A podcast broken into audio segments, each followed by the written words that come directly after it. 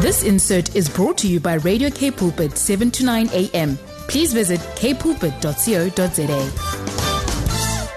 Beautiful bright blue skies. Doesn't take away the broken roads and the flooded homes and the struggles down on the ground, which is why I think today's story is spot on. And I want to welcome Elma Pollard and say thank you for putting this beautiful story up on thegreentimes.co.za. Elma, good morning. Welcome.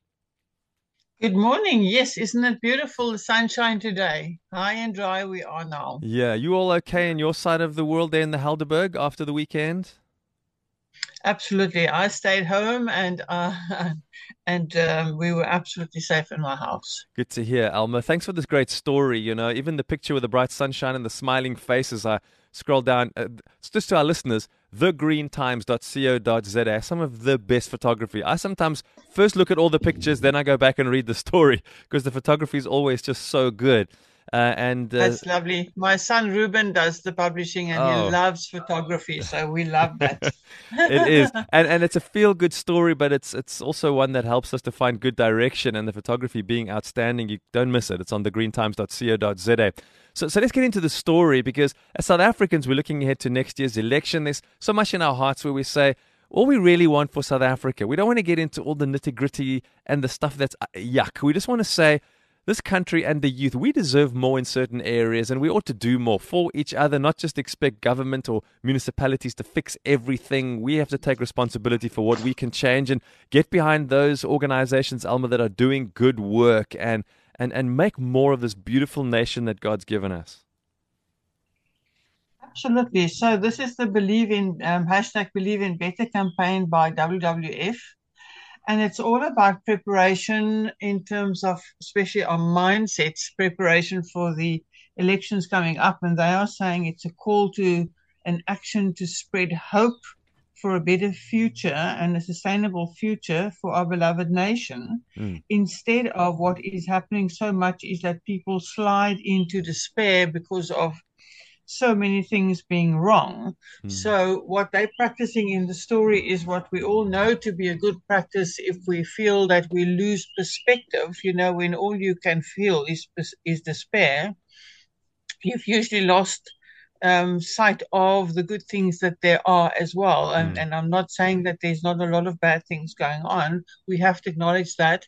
But then we must also set our sights on a direction that is uplifting and motivating so that we can keep on going on and do, doing what we, we need to do. Mm. So they are looking back at, at um, uh, success stories to remind ourselves of what we've achieved already. It's always good to look back now and then and see what you've actually achieved so that you can get strength to keep doing those things.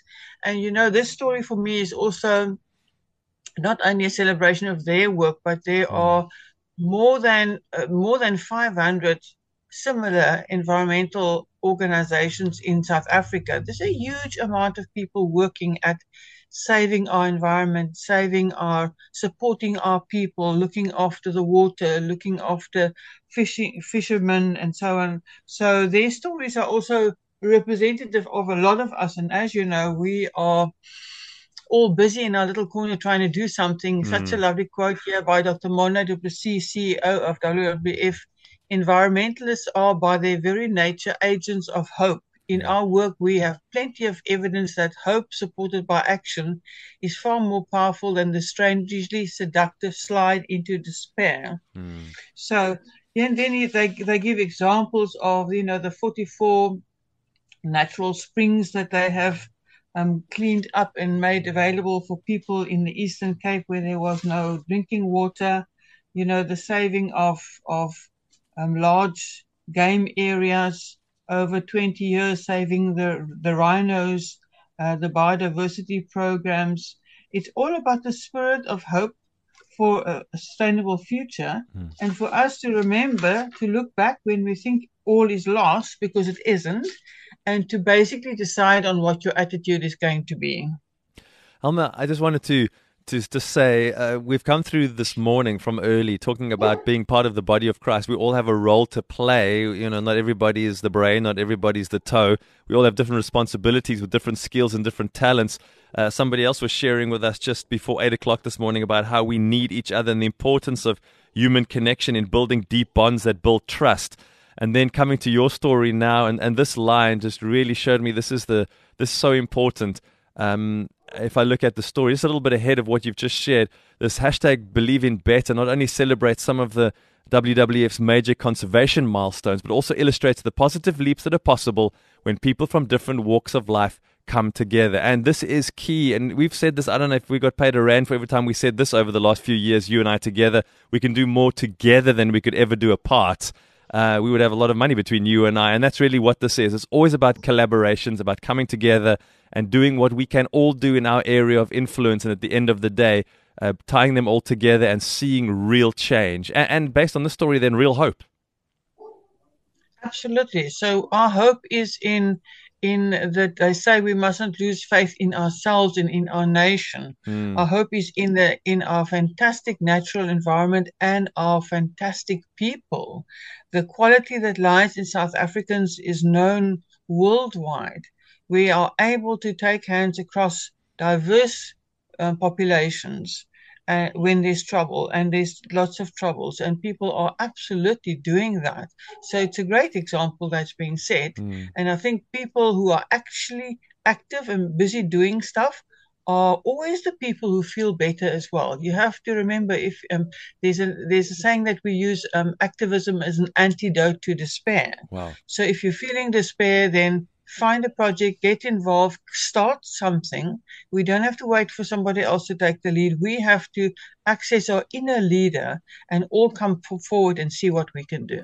Yeah, beautiful story. It ends in the same way, doesn't it? We need to keep faith in each other and appreciate that together we can transform our vision of a more sustainable future into a reality it feels like a really good time uh, when things don't go well. Like now, you know, we've we've all been struggling with the electricity issue in some way, shape, or form. It affects us all differently. And then with the flooding, but uh, sharing stories as well here on the air this morning, of people just coming together to support each other. We can't do any of this. I'm going to sit over there and sort my life out, and you sit over there and sort your life out, and we hope everything is better. We have to be finding ways to get involved, don't we, Alma? We have to actively say, what can I do? Absolutely. You know, just looking after num- number one is never going to work because you're part of your environment. Mm.